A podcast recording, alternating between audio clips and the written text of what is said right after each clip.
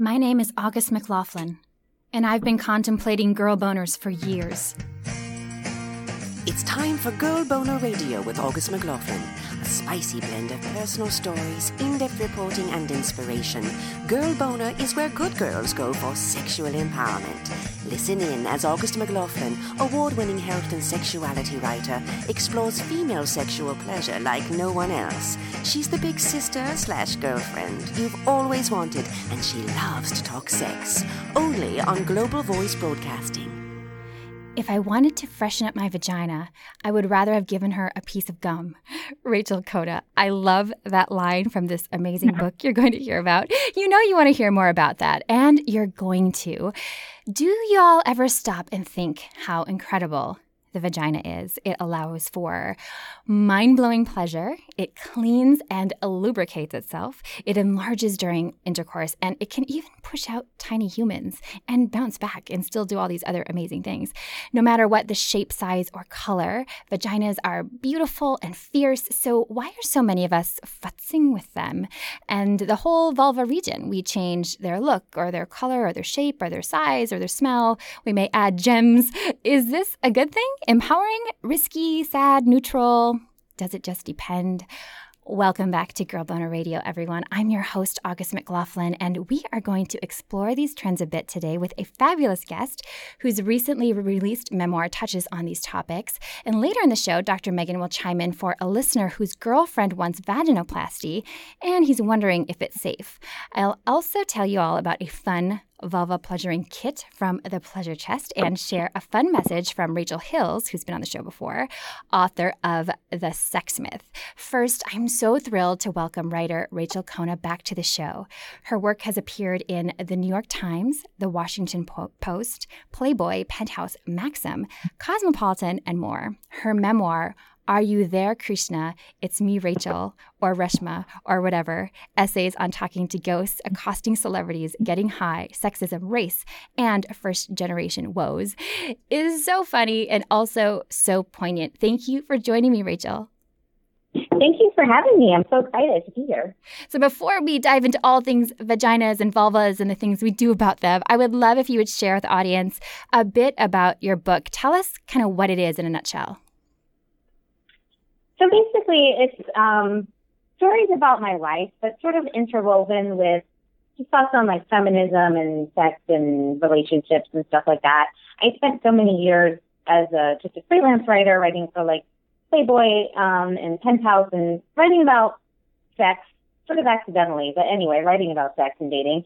And so I kind of thought, why not just put all of that together in a book? And Plus, I'm a first generation Indian American, so that kind of adds a different spin to it because we're typically more conservative. Um, and there's also just issues with being first generation as well. Yeah, and the stories and anecdotes are awesome. And I found it really insightful too. And you really do blend in feminist kind of theory and philosophies and the things that you learned through experience and like you said sort of the almost the clash of cultures and uh, people's expectations. And you're so open which i love. I'm curious what do you recall learning first about your genitals when you were growing up? Um, my first memory is actually when i was in like second grade and my parents are you know although they may be slightly more conservative than your typical american parent they're very into like science. So they gave me a book about how our bodies work. And there was one chapter about how babies are born, and it was very clinical. Um, and I remember reading that in like second grade and thinking, okay, so that's how it's done, and not really having much thought after that. And then the fifth graders at my school got a hold of the book and they started like freaking out and like laughing. And I didn't know what the big deal was. Um, I saw that they were laughing at the sex chapter. Um, so for me, sex kind of wasn't a big deal in the clinical sense. Like I didn't have that same feeling that everybody else had, like, oh my God, like what is this? Because I kind of knew about it at a young age. Um, and it wasn't again until I was like maybe 12 or 13 when I sort of realized, oh, there's like a lot more to it. It's not just like stick P and V. yeah, that's so interesting. I love that that it started out from science because, you know, everybody has a story and it seems like most of us have huge gaps in it and it starts from somewhere like it's either from religion or but from science is a it's actually a, a refreshing perspective in a lot of ways because it's scientific mm-hmm. but that's that's really fascinating and you talk about how you gradually became over the whole kind of fix your vagina thing, but you also share the journey and some of the trials and tribulations and things you had fun with. And you've done everything from waxing to a DIY vaginal steam. What was the first change that you made to that area? Um, I think, what probably most women, I probably, I not probably, I was shaving, um, and I, you know, it took me a while to realize like that's a thing that people do. So shaving and then waxing and then lasering. Um, and then, you know, all the other stuff was just kind of woven in between there, like the steams and stuff like that, which, you know, was kind of more like done like for fun rather than me trying to fix anything. I was kind of just curious because when it's out there that she does it. Um, but yeah, I'd say the first thing was like shaving. Yeah. And it's interesting because you said, uh, you know, you sort of realized it was a thing. And I feel like I don't remember when I realized that was a thing, but I do know that when I was growing up, there wasn't, you know, ready access to porn and stuff like that. And I wonder where people's ideas come from. But I have found that in recent years, it seems like a lot of people have the belief that there should never be any pubic hair. Have you found that to be true? Yeah, it seems like that's kind of the, the consensus, although it does seem like it's kind of coming back a little bit. Um, I know here and there, like celebrities were more, more open and talked about, like now they're letting their hair grow back. Um, so it seems like maybe it's coming back a little bit, but I think generally the consensus is like little to no hair uh, overall. I mean, and it's like a weird thing because part of me is like, well, that's silly. You should be able to have hair wherever you want. And why are women told not to have hair? But the thing is, like, I realize I just really don't like hair anyway. Like, I don't really like it excessively on men either. So it's kind of like, and plus I don't like it on myself. I realize like I'm actually actually less itchy without without the hair. So um but I'm a big proponent in that you should do whatever you want. I don't think you should have to get rid of your hair just to have sex. Like you should, if you want to rock a full bush, I think go for it. Um, but I have to admit, I I like, you know, waxing and lasering. Yeah, and I I think it's really interesting what you said about. First of all, I feel that way about armpits. Like it would be way too itchy for me, and there have been times when I've thought like, am I? I, I'm with you, whatever feels right for you. But the whole you know, is one more feminist. And I've come right. to believe exactly. that, like, you know, whatever we want is. But then there's also this interesting thing about that line of empowerment. And I think about that a lot where is something really empowering if if it is something that we're doing because like you said maybe you feel like you have to or somebody it's this kind of like the the diet industry or the the beauty industry and how we see certain kinds of beauty. So I, I question that a lot. And I think making informed decisions is super important. And it's awesome that you found what, what you enjoy. And I found because I've been polling people on the Girl Boner Facebook page today, and people either seem to be like completely like, I don't like hair. Like, I just don't like hair. Get it away from me. I don't want it. I don't really like it on me or other people, blah, blah. Or they're like, it was way too painful. I'm fine. I might groom it a little bit. Um, so I think it's always good to try different things. But I have to say, I tried. I tried waxing once at this place called Ouch Free waxing. Mm-hmm. Like, what is that? It's such an oxymoron because, yeah, like, yeah, how can you do that, right? Yeah. And uh, I should have known because as soon as I got there, the first question the, the technician asked me was, Did you take ibuprofen? And I was like, um, Oh, ouch free. Hello. And, yeah. You know, and I, it was so painful. Like, it bled. I had a very bad experience. Um, oh. So how do you how has it been for you as far as waxing and lasering? And did you find a way to make it less painful? And do you have a preference now? I actually have a pretty high pain threshold, so I'm really lucky in that sense. Like there isn't really a lot that I find painful, so so that's good. Um, but then I ended up just switching to lasering because I just got sick of spending money on it and and having to go back all the time. And, you know, with laser, it's not a 100% like gone, but it's mostly gone. And that it's just so much easier for me to just like not have to deal with it. And then shaving, you get ingrown hairs. And so, yeah, I just love laser and it's cheaper in the long run. So I'm like, you know, this is great. So, I'm a big fan of laser. I tell all my friends. So how many sessions did you need? Or is it like you need upkeep? Well, they said like six, but um, with certain areas, you might need some touch ups here and there, like because of hormones and stuff like that. And same with the underarms, they they might need some more touch ups um, after the six because just the way your body is. Um, but I've literally done it like on my arms and everything because I literally have like I didn't shave my arms, which I started doing at ten, I would have Robin Williams arms. Like it would be so bad. So um, yeah, I've like lasered everything. It's fantastic. That's awesome. I love it. I love it. So I would love to talk a little bit about douching and, and then steaming. I read a really interesting t- statistic because, and you talk about douching as well in your book, um, and the fact that the vagina is self cleaning, you know, doesn't need cleansing. And I actually read this study that said 40% of American women aged 15 to 44 douche routinely, but most gynecologists and, and the American College of Obstetricians and Gynecologists advise against it. And this was fascinating to me. The vaginal rinse um, that we now know as douching started gaining popularity in the 1950s when companies, including Lysol, like I found an actual ad, they were using Lysol and it was like this impression that vaginas are dirty and smelly and to be a good uh-huh. wife like you have to keep it squeaky clean like a countertop like it was so creepy um, but now it's sold with you know if you're walking down and looking at soap and body wash it's like you should also have a clean vagina and you share uh, some some information about Indian culture and some rinses that were mm-hmm. popular there. Would you speak about that a little bit? I thought it was so interesting the way that it was presented. Sure. Um, yeah, I'm surprised that many people are still douching. I thought everyone knew that that's not a real thing anymore, but um, I guess not. Um, yeah, like so in India, there's um, there's this thing I don't remember the exact name of it, but there's they're very into fair creams, like trying to look lighter, kind of like here we try to look more tan. There they try to look more fair, and there's one that's specifically for the vagina area and I just, it got, uh, you know, a lot of people were really pissed off about it, myself included. I just thought, oh, come on, that is too ridiculous for words. Like, you need to bleach your vagina. And I know people, I've heard from, I've actually heard this from gay friends that they're into bleaching their buttholes. I don't even really know what that's about. But, yeah.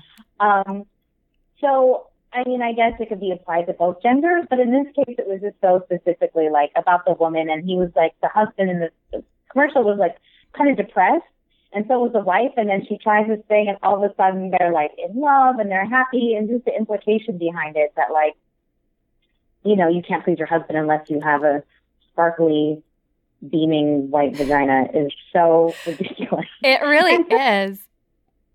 Yeah, I mean, like, does any do guys really care about that? I mean, that seems like a really minute detail. Yeah, I think you're right, and I also think it's it's such a strange double standard too because it's not like I mean balls and penises have a smell and you know and, and what we eat affects how we smell and there's nothing wrong with it. I mean, I think our it's such a beautiful like there's all these chemistry things that happen when we are turned on and having sex that are so personal and physical you know reactions to people like somebody that you're really having great sexual chemistry with part of that is taste and smell of all of it so i i feel like right. if it smells like coconuts or fruit or i don't know flowers that's it's just it makes me sad that it's like another way to charge women to like you said have this glow like when you describe it and in your book too i saw somebody with like this glowing like neon you know just bright spot down there and it's just it's unfortunate. There shouldn't be so much uh, pressure to to it's like kind of giving the impression there's something broken. Yeah i think there's this like idea that vaginas are dirty and there's like almost this like fear of women and it's weird and then we're kind of made to pay for it. Like I don't get this the, this idea that vaginas are dirty and I don't know if it's just a marketing ploy, but just like, you know what, women will spend money on this and they're a lot more gullible and they're more likely to do it and they're just playing on our weaknesses. Um, and maybe the marketing industry plays on men's weaknesses differently, not in a sexual or physical way. But it definitely is absurd. I mean, vaginas are not dirty. I've yet to meet a guy who was like, oh, you know, are my balls dirty? Like, you know, I don't, I've never seen, I've never heard of a guy worrying about that or caring if it smelled or anything. Like, All right. whereas women are all like, oh my God, like, you know, is, is it okay down there? And it's like, this is for, if you're, you know, whoever you're with, chances are if they're attracted to females, so assuming you're a woman and you're not with a gay man and you're with a straight man or uh, a gay woman, they're going to like what's down there, you know? So unless they're just like a total slob, I mean, it, it's just so ridiculous. It's like the, you have to pay money to like have pristine vagina. It's already clean. Just use some shower gel. Yeah, know? exactly. Just keep it clean like the rest of your body. Yeah, it's.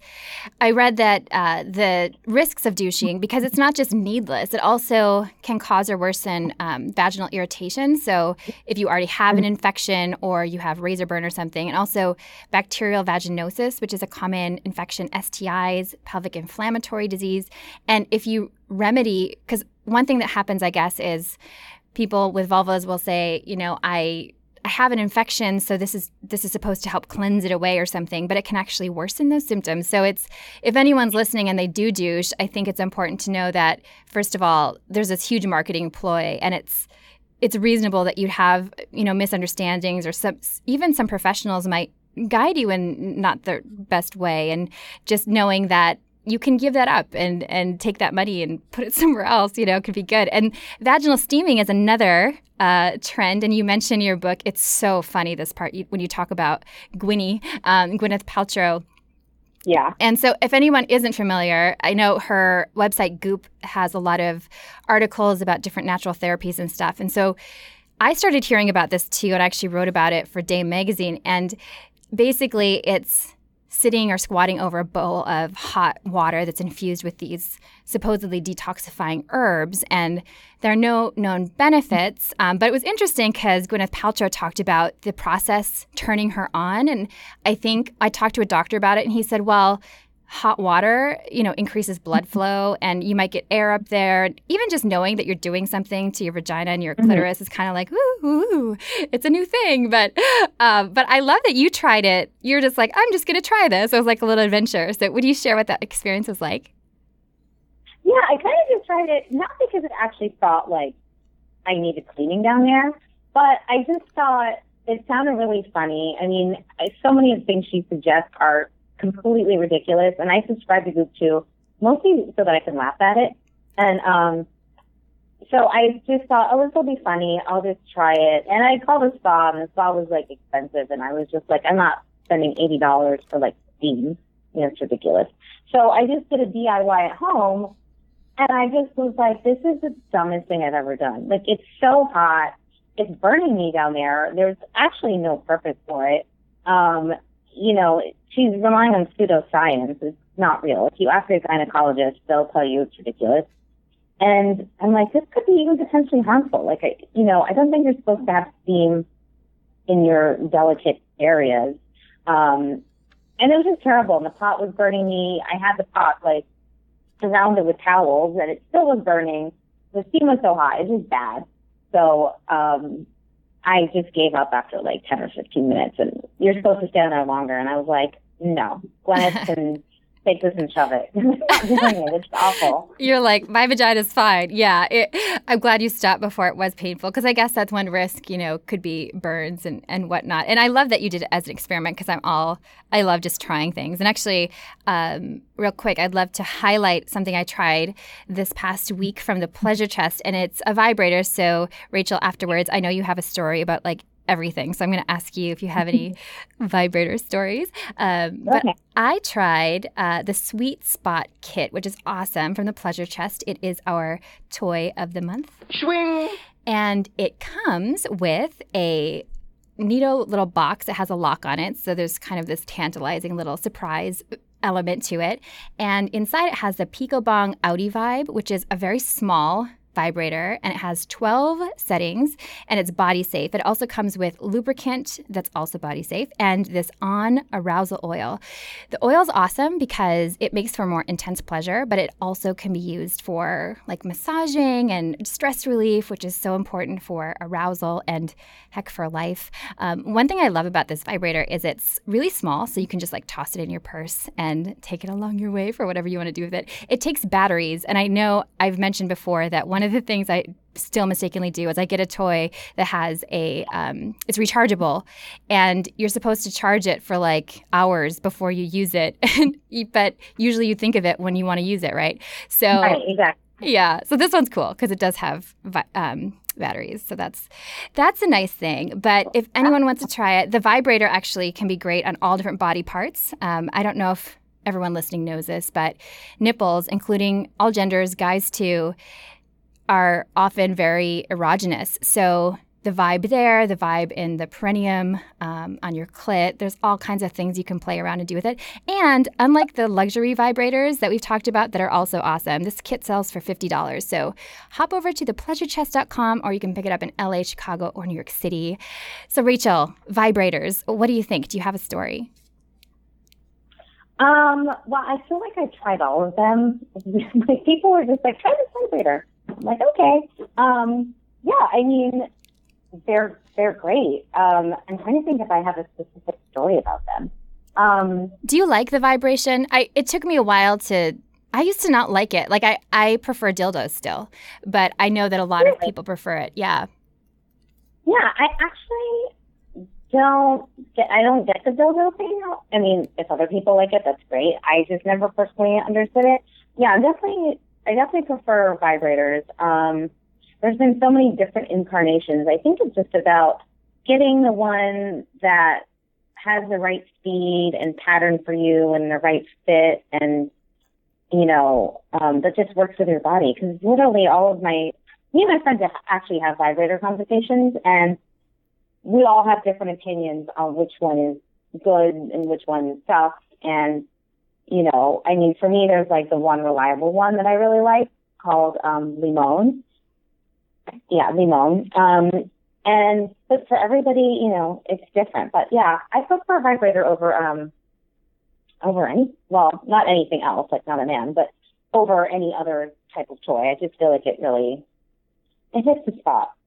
Yeah, I've I've definitely gained affection for them, and I also I like the ones that have different speeds and, um, you know, reach different places. And and like you said, we are all so different, and that's a beautiful thing. And I know there's a trend now about um, or surrounding vaginoplasty and labiaplasty. And one thing that strikes me about it, and again, I feel like whatever you want to do with your body, it's your body, and empowerment is all about you know making your own choices. And and so is feminism. Like we should be able to be in control of our bodies.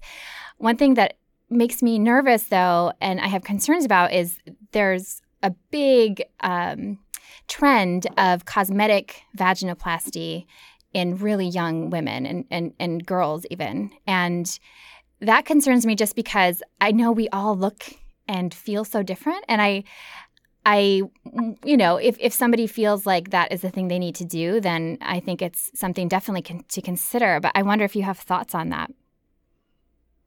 Yeah, that's like something I don't really like understand. I mean, I know what it's for to tighten it up, and I'm like, okay, if you've had like five kids, maybe it doesn't bounce back into shape and maybe then you would want it. But the idea that young girls want it to me is a little disturbing because as a young woman, you should be pretty good to go. I mean, I don't see what the necessity would be to have it um, outside of, or if you just had a really like traumatic birth experience. I just don't see what the necessity is. And then it makes me think like, that's the kind of thing that makes me think, okay, women are only doing it to please men. Like something else that, you know, getting rid of body hair, you know, could be you're doing it for yourself. Like I, when I started shaving my arms, like I said earlier, when I was 10, at that point I didn't like boys. I just knew I didn't like hair. So that was for me. But something like that just makes me think it's just all about the guy because isn't your vagina okay already? I mean, how how much help could it really need in that department as far as like needing tightening or reconstruction, you know? Yeah. Um, it's a little disturbing. Yeah. Yeah, it concerns me. It does. And I I uh, don't remember again seeing much as far as cuz obviously they're either going for a certain look or they've gotten the impression that like you said guys really want a specific kind of tightness or there's the whole sort of you know glorification of being a virgin you know and it's yeah. like yeah. to try to re-virginize somebody like i've heard that term used and there's even you know creams that can you can put on they're supposed to tighten you up so it, that just ugh. again it's like there isn't something like that for a guy you know it's like i want to conquer the virgin or something that that frightens me and i know that uh, in india like you said there can be more um, uh, conservatism around this, but also do they also prize uh, women being virgins? Oh yeah, definitely. I mean, it's definitely if you're not like a virgin. I mean, I should maybe rephrase it. Maybe in the cities, um, in today's modern age, maybe it's a little more liberal. Certainly in Bollywood movies, they show people sleeping together, whereas before they didn't. Um, but overall, I say, yeah, if you're not a virgin when you get married, that's a bad thing. So people definitely want to make sure everything is like tight and intact. Mm-hmm. Um, but, and I think, I know I read something about women in China actually put in fake hymens to make it seem like they're virgins. And, and other countries too, it's not just China. Um, so that the men won't know. But, uh, in the case of the U.S., the Western world, it's just, I don't know, I just find it really disturbing. And part of it, I think, is, and this is just my own theory, I feel like women at a young age are not really in touch with their sexuality. I mean, we expect boys to like jerk off in the bathroom into like tissue and it's funny. Like, you know, there's always like, um, what was that scene? The scene from like Fast Times at Ridgemont High and like there's all these movies where it's like, you know, it's kind of like an accepted thing. Boys do that and boys will be boys. But you don't really see um, young girls doing that, and it's not really something that's talked about. It's some kind of taboo, and you know, it's not something that parents talk with their children about. So I don't. I think a lot of sex for young women is about how to please a guy. It's not necessarily like, well, what am I getting out of this, and how can I derive pleasure. I think that's scary for a lot of people to even like approach with their young girls, but in some ways I kind of think like, but wouldn't that be healthier? Because then it becomes less about pleasing the boy and then less about doing all these sorts of things that are really for somebody else. Yes. so beautifully said. I agree. I think it's so important that we know our bodies and to know our capacity for pleasure. And like you said, it's it's the whole boys will be boys, which you know, is so it hurts all of us. It hurts boys too. And right. you know, to give that freedom and it, it would be such an amazing thing if they taught masturbation or at least you know mentioned it, it, like when i was in sex ed and i know people who have gone through sex ed more recently too and are like yeah we didn't we didn't learn about that you know it's it's just and it's the most common form of sexuality it's the first kind most people have any sort of activity and and uh, and like you said it becomes you know because when we learn about sexuality we're learning about it um, when we're going through adolescence typically and we have all these hormones and we're having crushes. So of course it's all like pointed that way. And also our genitals are not like staring up at us and we can't just like yeah. easily you know grab the whole thing. So i think it's so important uh, to to yeah i'm with you. But of course there's so many challenges in that way. And i think parents too they didn't learn much about sex and sexuality. So, how do they know what to say? And uh, did your parents ever talk to you about their own sex education? Oh, God, no. They definitely did not. I mean, I got the strictly like scientific explanation for everything. I mean, you know, I learned about periods at a young age. I learned about, like I said, the book, um, How Babies Are Born. So I learned about at a young age. But as far as outside of that, like, like own, one's own sexuality, I definitely did not learn about that. That was something I had to figure out on my own. And um, actually was a source of conflict, I feel like, growing up because, um, on the one hand, um, particularly, I, I don't know if it's cultural or maybe just like my family, um, but there's an emphasis on looking pretty. So, um, well, I guess it is cultural. If you look at like Bollywood movies, all the women are like ridiculously hot like all the time, and here in Hollywood too. Um, but in India, it's even more exaggerated. Like you literally will not see a woman that's like less than like stunning. Like you won't even see like an average woman on screen. It's so rare. Um, so there's like an emphasis on appearance. So, you know, my mom in particularly wanted me to look a certain way and um, put me in pageants and things like that. But the flip side of that is that if you do all of that and you dress up and you have the heels and the makeup and the hair, you're going to attract attention. I mean, that's just kind of how it is. But she didn't really like that. She would kind of flip out on me when I would get attention, even just like catcalling or things like that, and as though it was my fault. Um, so it was kind of like a weird message to get, which is like, look pretty, but don't look sexual. And if you get sexual attention, it's kind of your fault. So it's like, what? I'm like, what? Mm-hmm. What does that even mean? There's just so many mixed messages going on at the same time, you know, and I can't control what other people are going to say um, about me, towards me, or you know, etc. Yeah, completely. And I loved when you talked about the pageant, and you said that it dawned on you that your mom was fine with you being judged by a bunch of old men to win a trophy, but in real life at that time you couldn't even date. So that's a pretty strong mixed message. Did that hit you at that time? How confusing that was? It it took me like it didn't dawn exactly at that moment, but maybe like a little bit after. Um, where, and that's, I think when I really started kind of rebelling against my parents, um, because that was kind of the final straw. It was like when I had a moment to like sit when I was back at home and go, wait a minute, like this is really like messed up, you know? But yeah, it was, she was okay. And there was, with me wearing a swimsuit in front of these like older men and being judged by it, by them and given a score.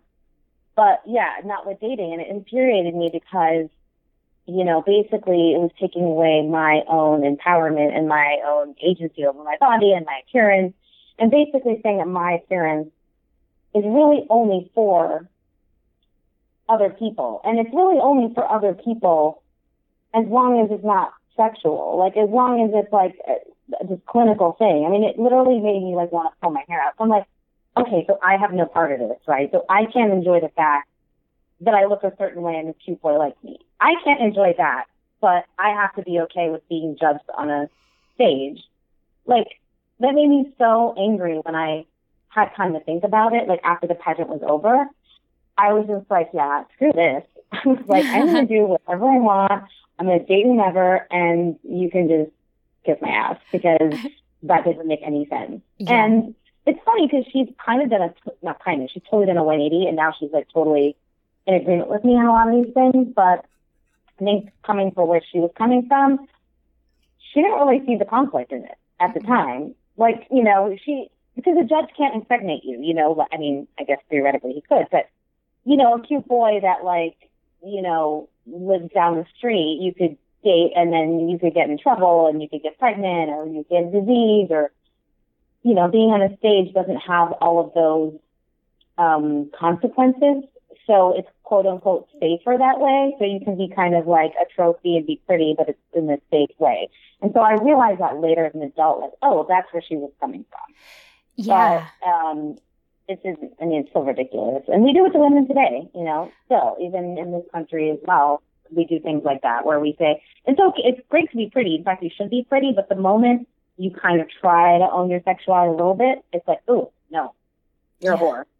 Don't do that. Yeah. It's crazy. And I think you're so right about internalizing those messages, even, you know, when you were a young girl and obviously highly intelligent to figure things out you know shortly after that and to rebel but also and your mom internalizing it i feel like it's so normalized and we don't even realize and it's normalized for guys too. So they learn this stuff and they learn that being macho is to sexualize the woman but not give her agency over it. I mean it's it's really messed up for all of us and I think it's that's why one reason that stories like yours are are super important. And I, I was going to ask you about how your parents feel about your your work now. It's interesting. So you said your mom has done a big 180. Do you have a lot of conversations? Does she has she read your book?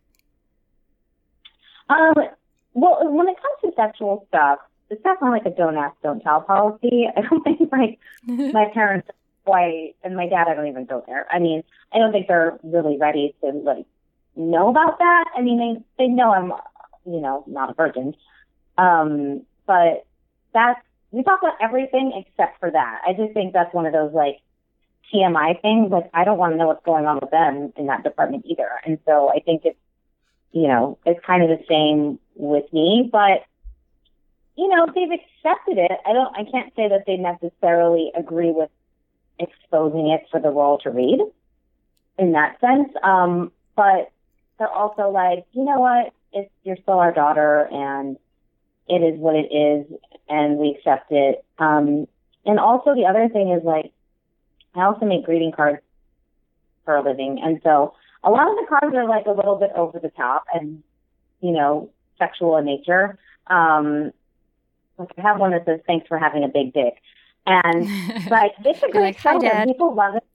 And like, um, you know, my parents saw it and they, I was at craft fair and like people were laughing hysterically and like dying and like buying the cards. So I think that a, a little bit of them is, they become more accepting because I hate to say this, they've seen the social response and they've seen that people, particularly, you know, in America, don't have an issue and think it's pretty funny. Um, so there, that's made them even more accepting in, in that way.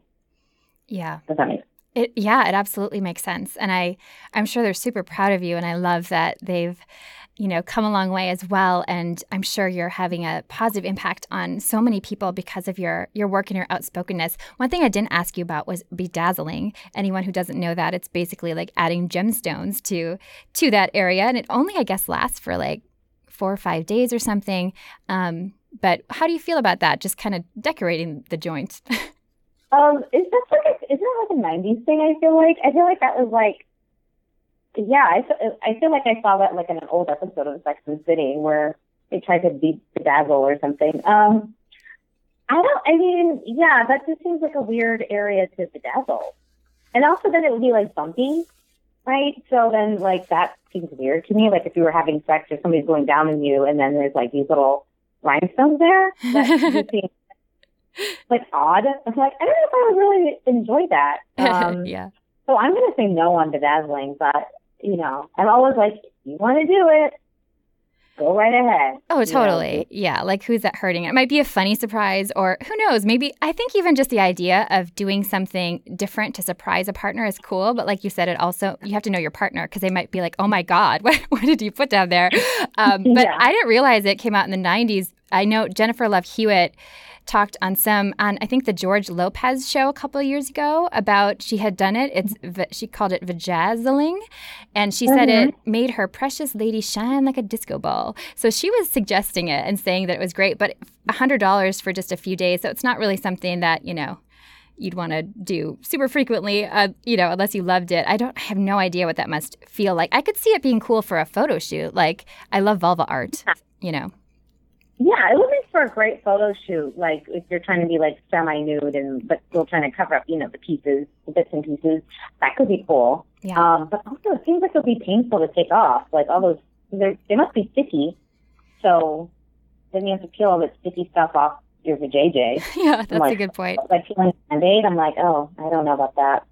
Yes, I'm not. I love to be low maintenance, so it's like if I had to go in and get them taken out and the whole it's yeah a lot of time but you know to each their own for sure. Uh, you bring up yeah. a theme that i think is so important uh, that we have touched on a little bit today but i'd love to hear any more thoughts you have on you know whether we can call ourselves feminists and being okay with being objectified. How do you feel about that? Yeah that's like i think an interesting like idea slash concept because there's so many feminists can be so um, well. There's different schools of thought with feminism, and some people are more like the Beyonce style of feminism, and then there's other ones that are more Gloria Steinem and everything in between, where you have to be this like super militant, you know, feminist. And I'm just like, well, I mean, feminism to me is just like, I just want to have like in a in a social realm, like equal pay.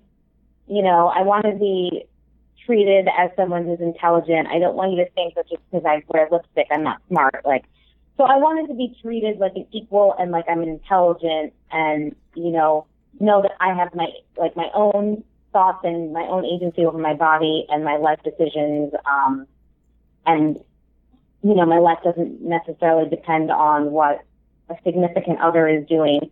So in that sense, I feel like I'm a feminist, but then there are other things like if a man objectifies me, it just depends on the sense. Um, yeah, I mean, men are always going to think women are beautiful and they're also going to be visual creatures. So I, I think to say like, oh, I don't like it if a man finds me attractive, uh, or, you know, I, that would be weird. I mean, if you look at the gay community, which is men and other men, they objectify each other all the time, and that kind of makes me go, well, see, this is kind of biological. And as long as like no one's being offensive, like you know, I walked down the street the other day, and the guy was like, "Good morning, beautiful," like that's not offensive. But if the guy comes up to me and says, "I want to grab your," you know what? That's offensive.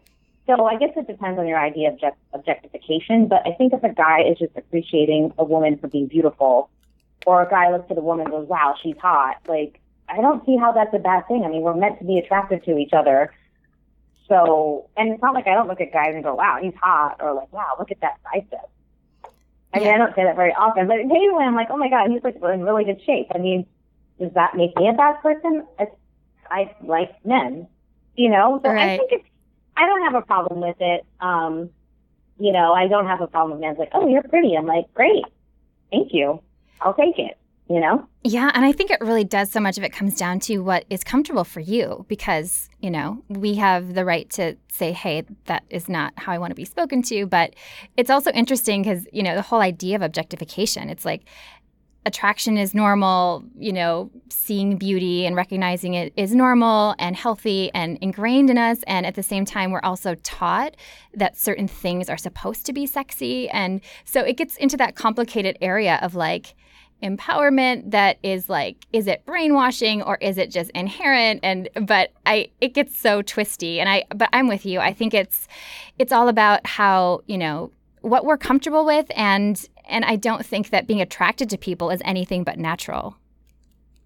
Right. Exactly. It actually reminds me of a funny like random incident that i had. I was visiting a friend in denmark.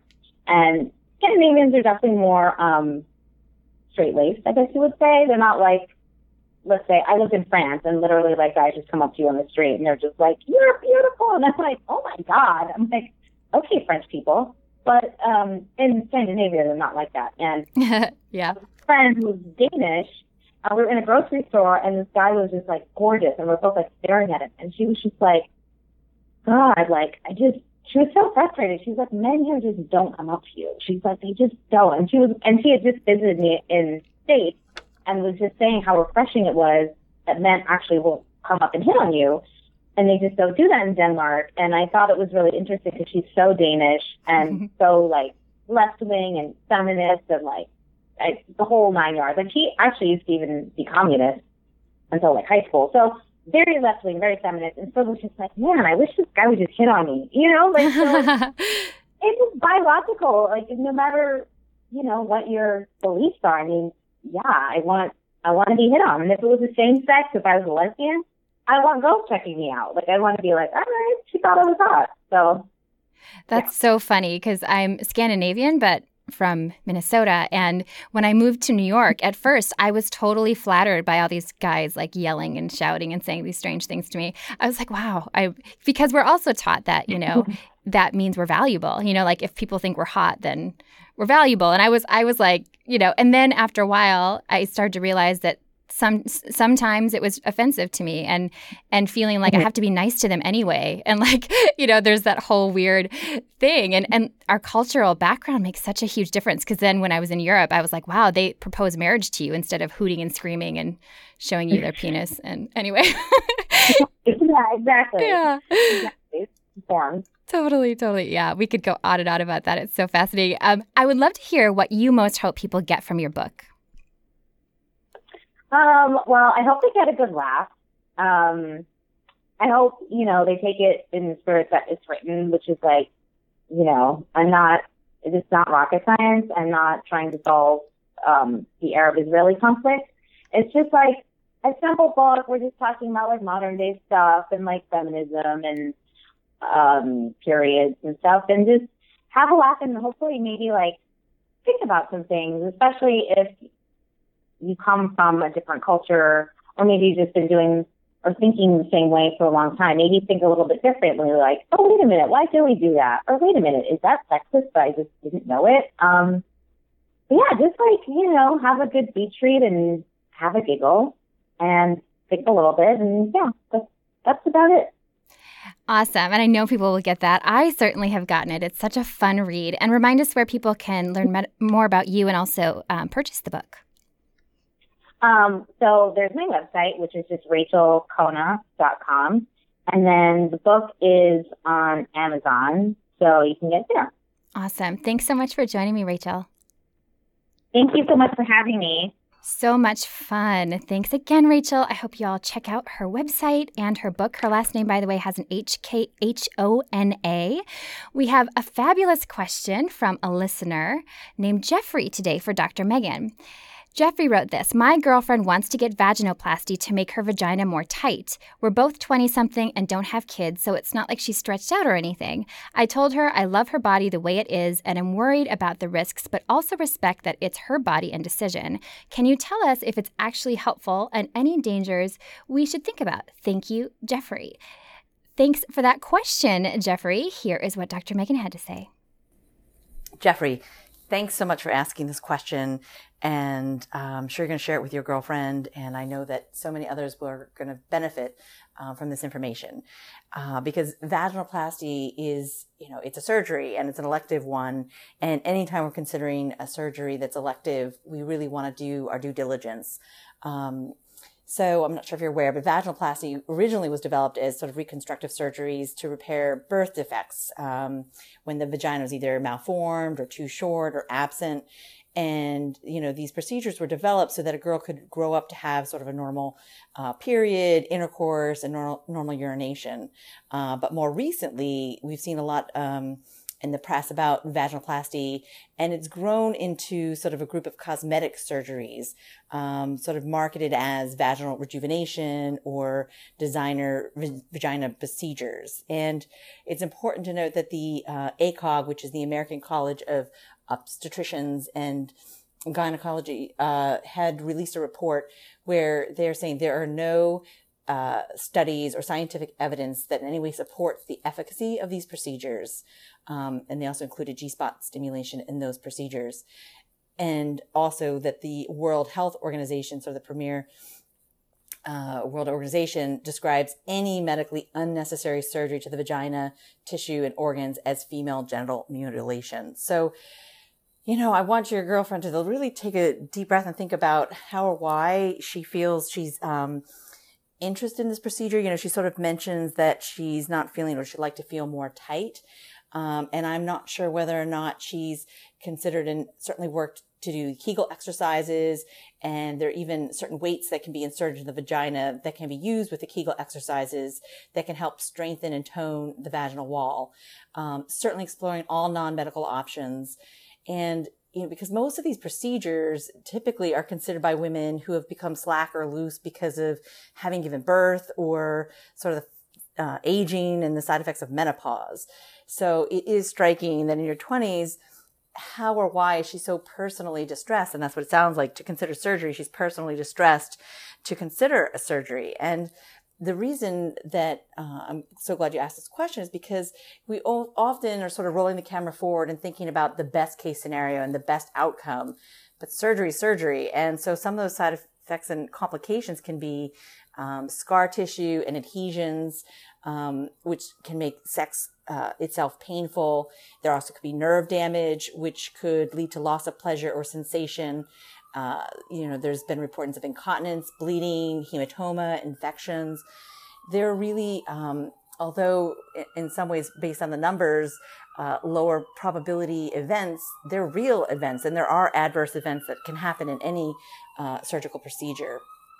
And so, you know, it seems like again she's focusing on the tightness and is not thinking about, in a sense, labiaplasty, labiaplasty, or concern that, uh, you know, some women have, uh, you know, vulvas come in all shapes and sizes and labia, and so some women are looking for more that cosmetic aspects, uh, and again, the complications and um, recommendations are the same. And you know, hopefully that information helps you both uh, really take a look at how or why she feels that that would be needed, and certainly ruling out and looking at all non-medical options, knowing that you know in time if she wants to you know have children, um, you know there is you know there may be an episiotomy and they have sort of the husband stitch and there's other options that might make more sense later in life um, but for her to really weigh what the risk benefits are for her now. Um, and no matter what you both are deciding, that you're really seeking a qualified professional, somebody who does these procedures regularly, uh, ideally on a weekly, if not a monthly basis, because there, you know, has been a lot of marketing and promotion about these kinds of procedures and people who have sort of expanded their practices, but may not necessarily have the specific skills and training. Um, so I hope I've answered your question. And I just want you both to think long and hard about any elective surgery because there are um, consequences and risks that, you know, oftentimes you're not anticipating. And again, what is it she imagines it would be like or feel like if quote unquote her vagina was tighter? Um, because again, I think that there's certainly the role of Kegels and other non-surgical options that might give her, uh, again, more sensation and more pleasure. So as always, let me know if this information has been helpful and let me know how that conversation goes. Thank you so much, Dr. Megan. Such wonderful advice as always. And I so appreciate your thoughtfulness, Jeffrey, and that you respect uh, your girlfriend's decision to, to do as she wishes, and you're also looking out for her safety and well being. Dr. Megan and I also uh, chatted briefly about the fact that it could have to do with body image. So, if your girlfriend is uh, struggling with body dysmorphia or has other um, areas of her body that she perhaps becomes fixated on, uh, which is super common and and often can be helped through um, therapy and, and other forms of um, you know, self improvements and stuff like that. And then there are also medical reasons for these procedures, I should mention. So, for example, I read that some women decide to get labiaplasty because uh, their their vaginal lips, like the outer ones, the labia, tend to um, maybe one's ex- extremely large from an injury or from a, a, birth defect, and so they can't comfortably wear a bathing suit, that kind of thing. So, again, it's looking at all the different factors and then making an informed decision. Thank you again. If you all have questions, any of you, please reach out uh, to myself or to Dr. Megan on social media or our websites. Dr. Megan can be found at greatlifegreatsex.com. I'm at augustmclaughlin.com or girlboner.org. Dr. Megan is also speaking at the Whole Woman Summit, which starts on 327 coming up here. It's all about things that matter to women, including mind, body, spirit, work, relationships, her specialty, and justice. And there are a whole bunch of amazing speakers, including Dr. Megan. And she got y'all a discount. How awesome is that? So, Girl Boner listeners can get $20 off registration. WWS17Girl. So go to thewholewomansummit.com, click registration, and then when you do register, if you're interested, enter the code WWS, that's Whole Woman Summit 17 for 2017, girl for Girl Boner. Last but far from least, I'm happy to share with you all a special message from Rachel Hills, who you may recall from our chat back in November 2015. Her awesome book is coming to the stage, no pun intended. Hi, I'm Rachel Hills. I'm the author of a book called The Sex Myth and the producer of The Sex Myth, a devised play. My team and I are working to create an international movement of radical, inclusive, and critically engaged conversations about sex. But to do that, we need your help. The Sex Myth, a devised play, showcases real people telling real stories about sex and about the toxic stigmas and stereotypes that limit the ways we feel allowed to engage with it. In other words, all the things that listeners to Girl Boner Radio really care about. The play is a tool for eye opening activism and a provocative performance piece all in one. Think the vagina monologues, but modern, mixed gender, and rewritten each time it's performed by a new cast. We're using the social justice crowdfunding platform Start Some Good to fund the first major production of the play in New York City this summer, as well as to support our team to spread the project to 20 communities around the globe by mid 2018. We've had a huge amount of enthusiasm and support for the work that we're doing. But the project is only going to be able to go ahead if everyone who believes in it contributes. So, if The Sex Myth, a devised play, sounds like the kind of thing you'd like to see in the world, please visit www.thesexmyth.com to learn more and support our work. Thanks for listening and enjoy the rest of August's show. Thank you, Rachel. I am cheering for you big time, and I hope the campaign and the show is a huge success because selfishly I want to see it and I also really believe in your message and the work you do. So thank you for that everyone. I hope you will go and check it out. If you're enjoying Girl Boner Radio, I hope you'll subscribe on iTunes if you haven't and leave us a simple review while you're there. Thank you so much for listening and have a beautiful Girl Boner embracing week.